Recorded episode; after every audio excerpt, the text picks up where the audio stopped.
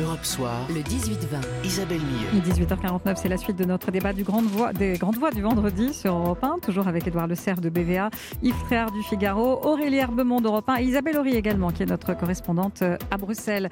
On continue à parler de la vaccination, ou plutôt de la gestion par l'Europe de ce dossier tellement sensible. Aujourd'hui, de plus en plus de pays veulent s'émanciper hein, de la tutelle de Bruxelles pour euh, accélérer euh, leur campagne de vaccination. On a l'impression que la solidarité européenne, en ce moment, elle est, elle est mise à mal, hein, Yves Tréhard. Elle est sérieusement mise à mal parce qu'effectivement, vous l'avez dit, il y a beaucoup de pays d'Europe centrale et le Danemark aussi euh, qui euh, se sont adressés euh, à la Russie, à la Chine, à Israël. Et on sent qu'il n'y a pas un front uni. Alors c'est tout à fait dommageable parce que l'Europe est déjà le bouc émissaire de toutes les politiques nationales, très souvent, et de façon injuste parce que c'est tellement facile de taper sur l'Europe sans savoir exactement de quoi elle est responsable que il euh, ne faudrait pas que l'Europe meure ou se détruise sur cet obstacle-là. Parce que euh, nous, sommes, nous sommes des nains euh, face à la Chine, face à l'Inde, face aux États-Unis, face d'une certaine façon aussi à la Russie. Et c'est évidemment une arme géopolitique, diplomatique, la Russie. Regardez hein, une chose, le vaccin, une chose qui est tout à fait étonnante. La Russie vous avez moins de Russes qui sont vaccinés qu'en France. En revanche, la Russie abonde de vaccins. L'Afrique du Nord, notamment l'Algérie, une partie de l'Europe centrale, l'Afrique subsaharienne. C'est-à-dire qu'ils ils se servent de ce vaccin. Ils sont fiers d'avoir euh, découvert le vaccin là où nous, les Français, qui sommes pourtant euh, historiquement, je veux la nation de Pasteur, eh bien, euh, ils inondent le monde de, vaccins, alors que leur population, elle, se fait très peu vacciner, ou ils l'obligent très peu à se faire vacciner. C'est vous dire combien c'est une arme. Et si cette arme-là, l'Europe, qui n'a pas réussi à mettre un vaccin au point, il faut le dire, c'est-à-dire que seule l'Union européenne n'a pas mis un vaccin au point. On ne peut pas parler de la Grande-Bretagne puisqu'elle est sortie de l'Union européenne.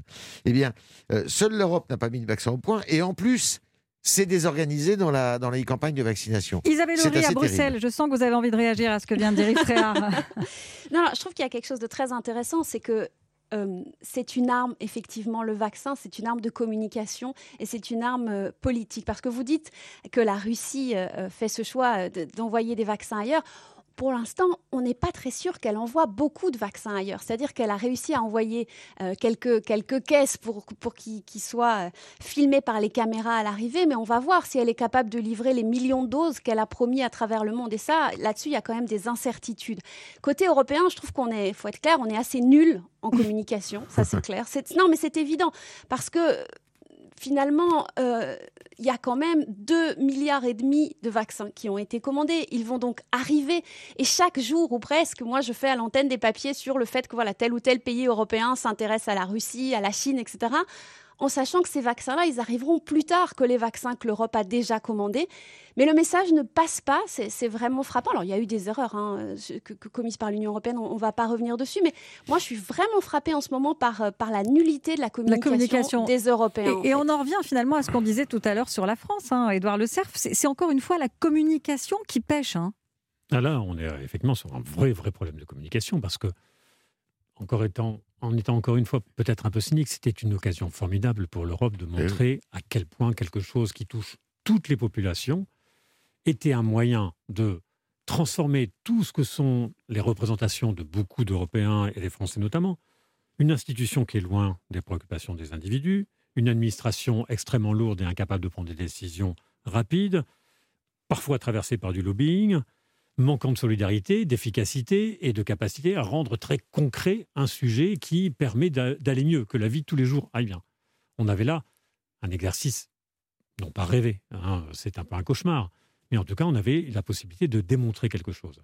Et dans l'image, alors je reviens sur ce que disait votre correspondant à Bruxelles, c'est vrai, dans l'image, dans la perception qu'il y a aujourd'hui, c'est tout le contraire. C'est-à-dire qu'on a un sentiment que soit ils sont incompétents, soit ils sont traversés par du lobbying et que finalement ils se laissent avoir par les, par les laboratoires. On voit des manques de solidarité dans les décisions, en tout cas tel que c'est perçu. Donc, en gros, tout ce que l'on avait déjà à l'esprit chez un certain nombre de, concitoyens et d'autres Européens sur l'image que pouvait avoir l'Europe, eh bien, on n'a pas réussi à changer le curseur. Au contraire, ça a un tout petit peu précipiter encore les choses. Et alors, est-ce que ça affecte aussi euh, Aurélie Herbemont dans la foulée, dans l'effet boule de neige, euh, le, gouvernement français? Est-ce que ça, les, les, gens du coup se disent, bah, sa gestion ne va pas, alors que peut-être finalement tout ça, ça n'est qu'au niveau de l'Europe que ça, ça ne marche pas? Le problème, c'est que c'est révélateur d'un vrai problème de l'Union européenne et qu'on voit dès qu'il y a des crises, c'est que le chacun pour soi revient extrêmement vite.